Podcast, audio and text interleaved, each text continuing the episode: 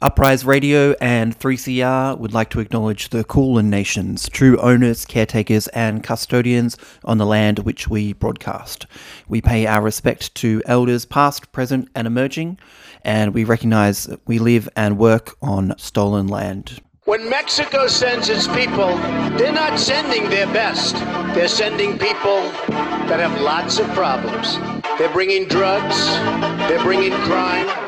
They're rapists. They say my bloodline full of rapists, killers, massive dope dealers. My family travel here to make a living for their children. I'm a citizen, born in California by the border. They say we the animals, but it's my people getting slaughtered, Mr. Trump. You should've never opened up your mouth when you know 95% of America's black or brown. It's a shame how I gotta speak for all my people struggling. If it wasn't for recession, then none of us would be hustling. Got the devil trying to kill us and slave us like we prisoners. Now everybody looking, my people like we the criminals. California belongs to Mexico, and you know we should be walking with picket signs outside of your home with a picture of Donald Trump burning up in the flames. If they don't like it, I love it. We like animals in a cage. If that's what y'all wanna label us, then that's what we gon' be. But y'all ain't never did nothing to try to help. This is a letter I wrote that's dedicated to you. You shouldn't have spoken, my people. This is a letter I wrote that's dedicated to Donald Trump. I felt like I had to do it. This is the. And that was a letter to Donald Trump by Young Blue, who is a 19 year old hip hop artist from the US. And that was actually written uh, in the lead up to the 2016 election. But we are on the brink of another election with Donald Trump. And you are listening to Uprise Radio, and we're going to be having a chat about the state of the world, the state of the US world. And Jackson, good to hear you and see you again. Hello, James. Yeah, it's, it's so interesting to hear that from a 19 year old artist four years ago. And I, you know, I think one of the things from a distance that's been frustrating watching what's happening in America is that over and over again we get this optimism that there's going to be this mass, mass youth turnout to change American politics. You know that there's enough anger there and enough understanding, and then it, it, just doesn't seem to eventuate. And you know I'm not 100% sure what the reasons are, but I hope that that that that's going to change this election. Even though I'm, I'm really despondent about the candidate, but I, but you know, as in the Democratic candidate, of course he's better than Trump, and and and, and Harris is better than Trump. But I mean, it's such a low bar, and mm yeah, I really, really looking forward to having a, a, longer discussion about something that we often drift towards in the show, James. Uh, but now we get to spend 30 minutes on it, so it's great. Let's get into the discussion. So, just like every four years, the United States has its most important election in history. On Tuesday, November 3rd, US citizens, well, those that have a day off, are registered to vote, are registered to one of the two parties, and don't have a criminal record, can vote.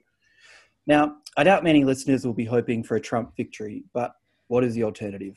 77 year old Vice President, or former Vice President, I should say, Joe Biden, and former Californian Attorney General Kamala Harris. We're going to discuss the Democrats' the Black Lives Matter campaign and what hope we can see on the ground in the US. So, to join us today, we have uh, our two US election experts that we've spoken to earlier this year Melissa McGlancy, writer and comedian, and also contributing editor for Jacobin, Daniel Lopez. Melissa, Daniel, thanks so much for joining us. Thanks for having us.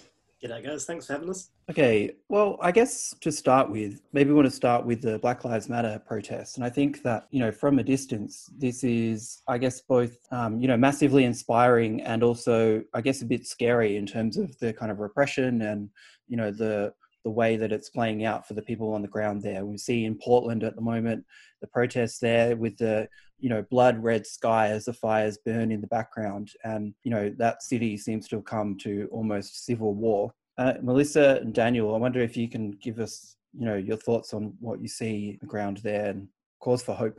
Cause for hope. Oh boy. Um, no, I I don't know. I mean, protests are always um, evocative things, right? They make us feel a lot of things. In this case, uh, it was a mixture of things, but the main emotion I felt was fear. Really, a deep rooted fear at the extent that the police state has kind of taken over and really uh, overstretched their capacity and um, yeah the, the the like threads of videos of police violence everywhere were certainly jarring if not surprising i guess yeah. uh, well like a couple of weeks ago, I saw um, you guys know that YouTube guy, uh, All Gas No Brakes. Like he's just this weirdo who sort of travels the United States and interviews people. I mean, it's usually like interviews with like total absolute maniacs, you know, like like frat kids or something. But like he's one of the only journalists I've seen that went and interviewed people in Portland. Um, and you know, very sensitively, like he sort of just like turns up and is respectful and asks people's opinions. And, and what I was struck by uh, was the incredible political sophistication of the writers. Like you, know, you got a whole spectrum of views um, on display there. You know, from I guess kind of what you might describe as a radical identity politics to like democratic socialism to kind of you know you name it. Like there's a whole lot of different views there, and um, like a real determination. So you know when I saw that, I was like, Jesus, you know that's impressive. That like you know and sort of a condemnation of the media that no one else goes and just mm. asks these guys what they think. But like you know it spoke to like a political awareness that exists like in mass numbers in the states and then like especially know, in portland certainly. Yeah. i went to school in oregon. I did my undergrad at university of oregon and i was not surprised at all to see portland as a hotbed for these kinds of things. I mean the thing you know and, and the result like i mean it's it's been brutal but like the popularity of defunding the police is you know that's that's a that's a huge thing. You know i mean it's it's going to take a long time to get there but like there are city councils in the states that have taken steps in that direction and it's just tragic that it took so much um, police violence for things to get there. Yeah, to Melissa's point, the police are making some incredible advertisements for their own defunding in their violence against citizens. Like some of the imagery, uh, you know, gas canisters shot point blank into people's faces, and mm. you know, uh, trapped people being assaulted. You know, when they're peacefully protesting. I mean, it kind of reminds me of you know, from a historical perspective of the shock and horror of the footage of the Vietnam War. Like now that everybody can see what is happening on the streets when you dare confront state violence. I think it, it, it's just pouring more and more people into the streets. But to your point, Daniel, we have seen the, the mainstream media and Trump spend so much time trying to demonize protesters and cast them as responsible for violence. And I wonder, uh, Melissa, you know, when you talk to friends and family at home, you know, whether it be young people or older people that you might know, what is the feeling about the about the protest because there's so much work being done to undermine uh, you know this this moment. Yeah it's been really interesting. It's been a mixture of things. Kind of unsurprisingly my young activist friends sort of understood from the get-go the importance of of what's happening. And then there was an older generation contingent of family members who took a little explaining. Um, but yeah it's i was surprised at the groundswell of support for the protesters that we found eventually. It did take a little while to get there. There was a lot of, you know, disproportionate media coverage on like the looting or the uh, damage to property and whether or not that can be considered violence, which I think not. Mm. But um, yeah, it was interesting. People like my parents who are Democrats, but, you know, a little further left than maybe most uh, were really receptive to my arguments about why the police should be defunded and why that's like a viable alternative to the system we have, which I found surprising. I think it was interesting, um, Jackson, you were talking about what this reminds you of. I remember maybe, Daniel, if you can remember, um, we were protesting about the Iraq war and when the Iraqi resistance happened and the kind of conversations that you and I and others were having with people on the streets about trying to support people resisting the US in Iraq. And in, in some ways, it kind of reminds me of that, you know, where people want to attack the, um, the way in which people are protesting or, you know, the way in people resist an occupying force in their own country. But I think once you can get down to people, what if this was you? You know, what if you were in this situation? And people start to go, and I think, you know, like Melissa and Jackson were saying, when people can visually see this as well. People like, well, yeah, okay, I guess I would resist in a way, and I I can see what the issue is. But I, you know, what comes next after that? Well, after people know, you know, I think there's a great kind of once you know, you can't unknow the kind of things that are going on in the world. But what happens next? How do these things get translated into action? Yeah, that's um, well, that's a difficult question. Hey, because like, and in a sense, it's one that every protest movement has to confront at some point. Because you know, I mean, even quite a centrally organized protest movement would have to confront this, but the Black Lives Matter movement isn't as centralized as, for example, the anti-war movement was back then. Um, I kind of, my, my opinion on this is, uh, well, progressives need to fight on a whole range of fronts, you know, so if they're, if protest movements are part of that, um, and supporting them as part of that, then that's extremely important. That can project an issue onto the national consciousness in a big way. Um, I think labour organising is another thing, um, and it can be concurrent. It doesn't have to be in contradiction. And then I guess political organising, you know, and that takes different forms depending on, on the politics that you have. And then I guess there has to be some sort of electoral um, aspect to it. You know, like I'm not particularly enthusiastic about old mate Joe Biden. Um, obviously, it would be better for him to be elected than Trump, but you know, be that as it may, there are other things you can do. You know, there could be a battle around a city council, you know, and they could have power over the police, or there could be a battle around a state legislature, and that could be more attainable in the short term for progressive campaigns. And we've started to see some of that. Minnesota, for example, was one of the first um, especially like I think it was the Minneapolis City Council mm. was one of the first to like actually pass some bills about reassessing the the funding they're sending to police and reallocating that to more like community based programs. So we are seeing some of that. The hope is that that momentum doesn't die out and that we don't get a lot of these like symbolic victories that you know like the memes you see that are like what do we want? Police reform. What did we get? A black lives matter mural on the asphalt mm. right? We want more yeah, than that. Yeah 100% i think it's interesting in australia at the moment that you know we have black lives matter protests here as well and you know there's actually one um, happened in brisbane over another black death in custody of an aboriginal woman um, in brisbane but at the same time the covid response in australia is a complete law and order response mm. uh, Whereas in the US, I wonder, you know, want to talk about uh, some of the things around COVID there, but you know, it's still able to have a conversation about defunding the police while clearly the response to um, the pandemic is less than ideal. But you know, I guess comparing that as well to in Australia, we have, you know, I think Australia's done a lot of things well with the, you know, things around the pandemic. Yet we still have this threat of a police, you know, prote- uh, police um, response to things, which I think is, um, you know, totally not needed. Yeah, yeah, no, I know, right? Like, it, it's interesting that because, like, I mean, there is there was a backlash against uh, Daniel Andrews' lockdown of the um, public housing towers. You know, quite a considerable back- backlash. Um, and like the Black Lives Matter rallies here were really big, and like that's obviously you know more to do with um, Indigenous deaths. Um, although there's huge parallels between the way the cops treat Aboriginal people here and, and African Americans in the States. I kind of think part of my answer to that would be uh, understanding how the United States, it's almost like there are multiple countries in one. You know, like some of the cities, like Portland, for example, but like, you know, pretty much most major cities are like politically incomparable to like the, um, I guess, bastions of the Republican Party. Um, you know, it's just such a different, different experience going through there. So I guess maybe there's a, a stronger, a more open space for a progressive local politics in the United States. I mean, the difficulty then is national politics, which is you know incredibly conservative and comparatively like extremely undemocratic compared to, to other mm. democratic nations. If we want to talk about a small silver lining to COVID, very small, because I know we're going for a hope angle here.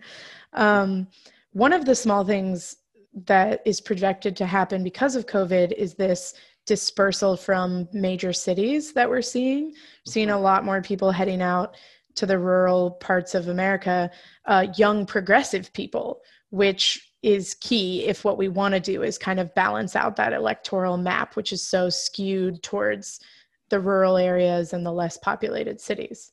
So fingers crossed that that's the one benefit from COVID 19. Yeah, true, yeah, true. That's a really interesting point. I mean, we've touched on these two major things that are happening concurrently to this upcoming election. You know, we've got the, the ongoing uh, Black Lives Matter movement, and you've got this global pandemic, of which the US is obviously you know, right in the front line of it.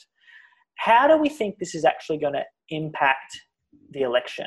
Like th- this week, there's been revelations from veteran journalist, journalist Bob Woodward that Trump made statements saying he knew how deadly uh, COVID 19 was in February. He knew that it was a killer, he knew that it was uh, virulent and very contagious and yet he didn't say anything along those lines for the months afterwards. But commentary has now seemed to focus on the fact that Woodward uh, ethically failed his duty by not reporting this, rather than the president ethically failing his duty to do anything about it. Are we underestimating in Australia how angry Americans are about the handling of COVID 19? Melissa, do you think it's going to be a major issue in the election? I I hope we're underestimating the anger. What I fear is that there isn't enough of it. I it should be a major issue, right? It would be criminal if it wasn't.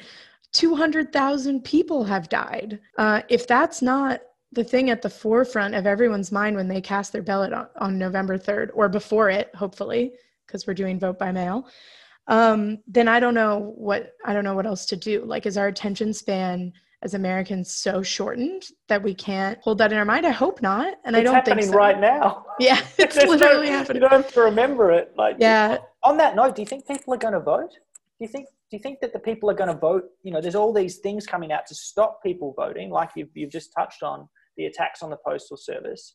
Will we see that that desire? You know, when you talk to, to friends and family, are they, are they excited to vote? Are they ready to vote? My friends and family are there. We're also towards the progressive end of that spectrum. So I don't know if that's a good read for the country as a whole. And maybe that's speaking to our point that you can't really get a good read. Even the pollsters can't get a good read on the country as a whole. But I think we are going to see a lot of enthusiasm. I know a lot of the people I'm close to are joining letter writing campaigns. There's been like a massive surge in volunteers to be poll workers, despite the fact that that is endangering their own lives at this point. I think there will be a surge of enthusiasm, like a desperate, clinging enthusiasm that is certainly more about removing Trump from office than putting Biden in it. No, look, that makes sense. I mean, okay, the the, the pessimistic side, but you know, I, I, do have something optimistic to say. But you know, the pessimistic side would be you could have a majority, a you know, the, Biden could get the popular vote and Trump could win it, um, and that and so the election could be decided just by a handful of states um, that are disproportionately favoured by the electoral college. And then you know, one of the well, I, I, guess one of the tragedies about the situation is I think to break through that. Um, you know, you need a cam- you need a candidate, and you need policies that can, I guess, inspire and that can that can tell people your life will change in a significant way under a Biden presidency like the Democratic conference that happened a, a couple of weeks back was sort of surreal. It was like this bizarre, nostalgic pastiche. It's like a, you know, a weird remake of like a '90s sitcom or something. like, you know, it's they haven't changed anything, and it's kind of creepy. It's getting weird and like almost nihilistic. You know, the the extent to which it's just sort of fake. Um, so you know, a few things of, have changed. There were more Republicans at it than normal. So There you go. Yeah, yeah. And AOC, I thought her thing about Bernie was great. That you know she seconded his nomination. I was like, oh, that's be still my beating heart. You know, a single tear dropped from my eye. I guess the counterpoint I was going to make though is like, you know, obviously as a socialist, I've been watching what the Democratic Socialists of America have been doing, and you know they've had some recent electoral successes. Like about, apparently about hundred thousand people in New York voted for um, socialist in in sort of city and state um, elections just recently, and you know a whole number of them won, including Julia Salazar. So like to me, that says there's hope that if you can get candidates that can speak well, that can appeal, that can stand for policies that actually respond to what people need, there can be engagement. Anybody but Trump sentiment might be enough to get to get things across the line. Who knows? G'day, my name is Margie Thorpe. You are listening to 3CR Community Radio 855 on your dial. I think you know, obviously, the um, COVID pandemic is something that is very much a part of you know anything that's kind of going on at the moment, and the Black Lives Matter protests, I think will you know will continue hopefully regardless of who was elected. But you know something that you know, can't can never be far from our mind. I think is the you know what's the climate. Um, you know how we're tackling climate, how we can restructure our economy, and you know how we can actually move towards um, trying to actually do something about climate change. And I guess one of the kind of leads to, you know, the Green New Deal was a huge part of, you know, became part of every candidate for the Democratic nomination. And I guess it leads into a question of like, what do people think that, you know, it's not the candidate that I think any of us wanted, um, Joe Biden, but, you know, what scope is there for progressives within and, you know, outside the Democratic Party to kind of push some of those things like the Green New Deal, you know, like Medicare for all, uh, you know, some of those, you know, they're, they're basic social democratic rights, really, um, you know, and perhaps some more radical points. You know, what scope is there? Do you think that some of those things could happen uh, if Biden does win the election in November? Mm. I think if Biden can win, I think there is a definite possibility. There's room for progressives to push really hard and be heard. To what extent remains to be seen, but he has shown a willingness to move on some things, right? Like already since his primary candidacy, he's agreed to adopt Sanders's uh, tuition proposal. I believe it was like making tuition free for students whose families make less than like it was like 130,000, maybe it was 125,000 a year. He's spoken about adopting Warren's uh, whole proposal about making declaring bankruptcy easier. I think the environment he's budged a little, but that's where he really needs to be pushed. I mean, this is the candidate who told people who are anti fracking to vote for someone else. So we've got work to be done there, although, you know, he has said, because Kamala had said she was in favor of the Green New Deal, and I think her addition to the ticket has pushed him a little. And he has more recently come out and said that he would uh, ban fracking on federal lands at least, which is nowhere near good enough. But right, we're dealing in degrees of what we can live with here. Uh, I mean, degrees in both senses of the word. yeah, yeah. Like I guess I would I would argue as well. It I mean, there's going to be scope to push under under a Biden presidency, right? Like, there's a, a broad rec- um, recognition that that a lot needs to change. Um, and even though he, you know, he's he's sort of fought tooth and nail to resist accepting a lot of the more progressive proposals that have come out um, of the Sanders movement and other other progressive campaigns, you know, there's more genuflection towards that stuff than, than there has been in, in any presidential election in years. You know, that's that's worth recognizing. It's already had an impact on the national political discourse. But then, sort of, how do we push, or how does the left push? you know like the temptation i think would be to get involved in um, essentially policy working groups or the lobbying world um, and to try and push through the halls of power and obviously some people will just do that that's a fact of life but you know i would argue that well let me put it this way. Everywhere conservative or centrist democrats are going to be under pressure from leftist challenges. Yeah? So they're going to be like watching their left flank quite closely. So that creates a big space for social movements to push. So if you can push a campaign for you know $15 minimum wage in, in a given state, and then you get the um, establishment Democrats coming out against that, this is not going to go well for them when they're up for election next time round. So that creates a space, I think, for grassroots organising and campaigning. Um, and that's, I think, what progressives, my view would be that that's what progressives ought to focus on. And that can be like multi-level. That can be, you know, unions, campaigns, you know, you name it. There's a lot of different ways to go about that. Yeah, you mentioned unions there, and in the landscape uh, that's very visible from the US at the moment, I'd say that, you know, uh, an activated working class or an activated union movement isn't as visible as some of the other movements there. Uh, how, how does that change, or how do you see that change? Do you have any optimism, considering, you know, it's not just a health crisis, right now is it? it's an economic crisis, the worst, uh, another terrible one in, in a 15 year period. Um, you know, a lot of people are struggling and it's going to get worse before it gets better. How do we transform that pain into change? Mm. Like, I think, well, the, the union situation in the States is so different from here because unions are built into the structure of Australian society and, you know, industrial.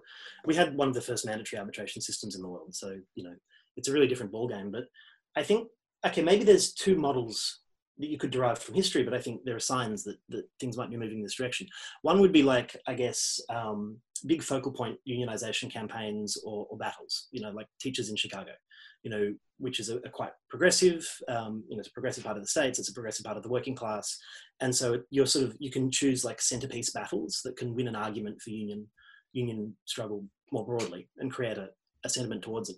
And then like basically campaigns to organize, you know, some of the most um, precarious or unorganized workers, you know, like farm workers, for example, you know, and, and where the, I guess, intensity of exploitation is this very strong pressure to get together um, and to fight for basic rights. And then if enough of that happens and if enough of it is promoted, you can see waves of, of unionization, like that's what happened in the, in the 1930s. Um, you know, it can start to take off and almost become a movement of its own certainly there is a growing amount of Uber drivers and rideshare drivers who desperately need unionisation and representation. And where would we be without them right now? I mean, hungry. It's a bad joke, but it's, but it's true in Melbourne right now.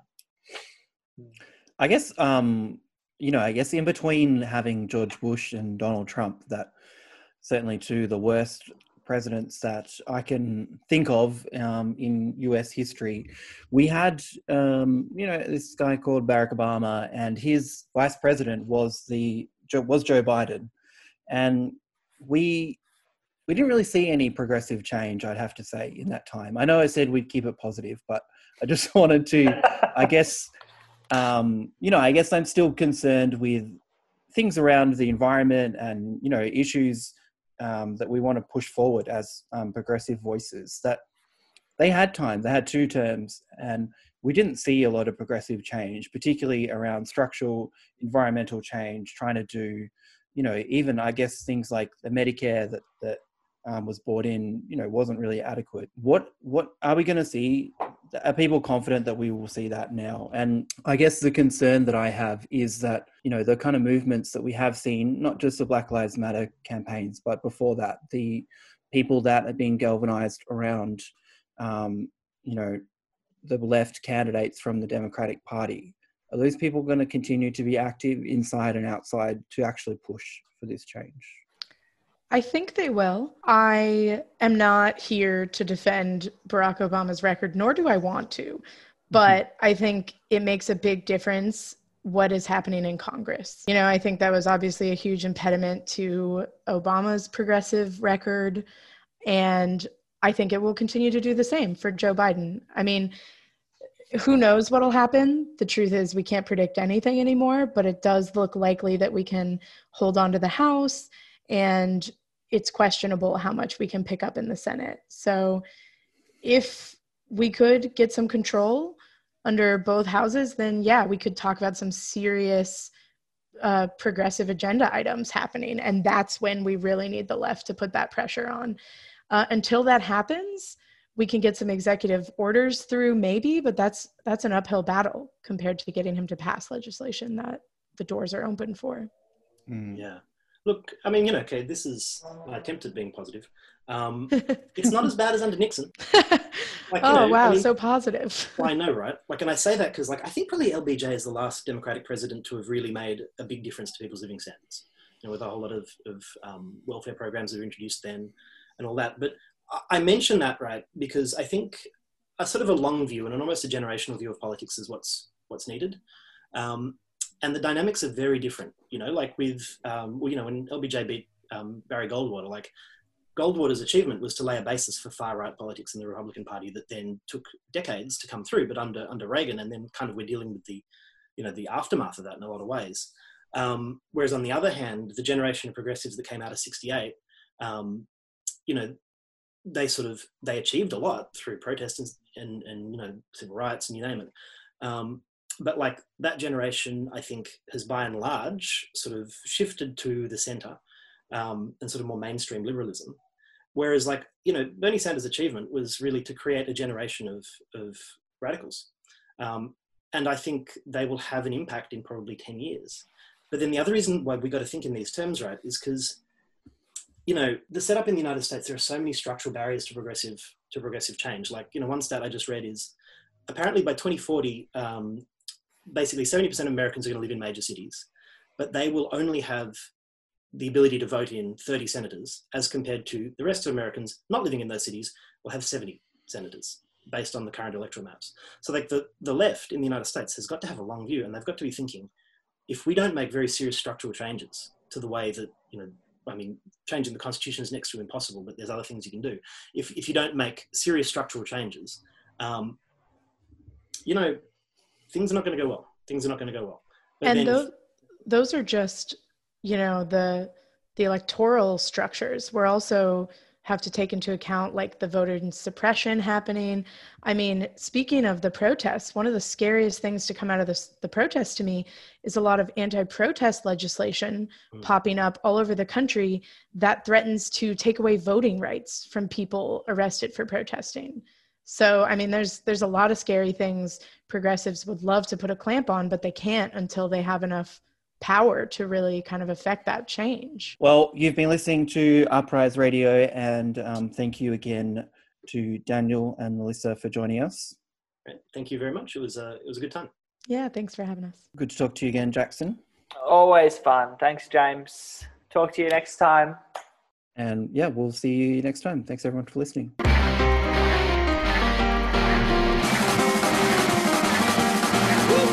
Tune in to Uprise Radio every first and third Wednesday of the month at 5:30 p.m. on 3CR. With Jackson and James, we're bringing you the in-depth analysis of what's happening in the world, all in just 30 minutes. You can listen live to air or you can find us on demand.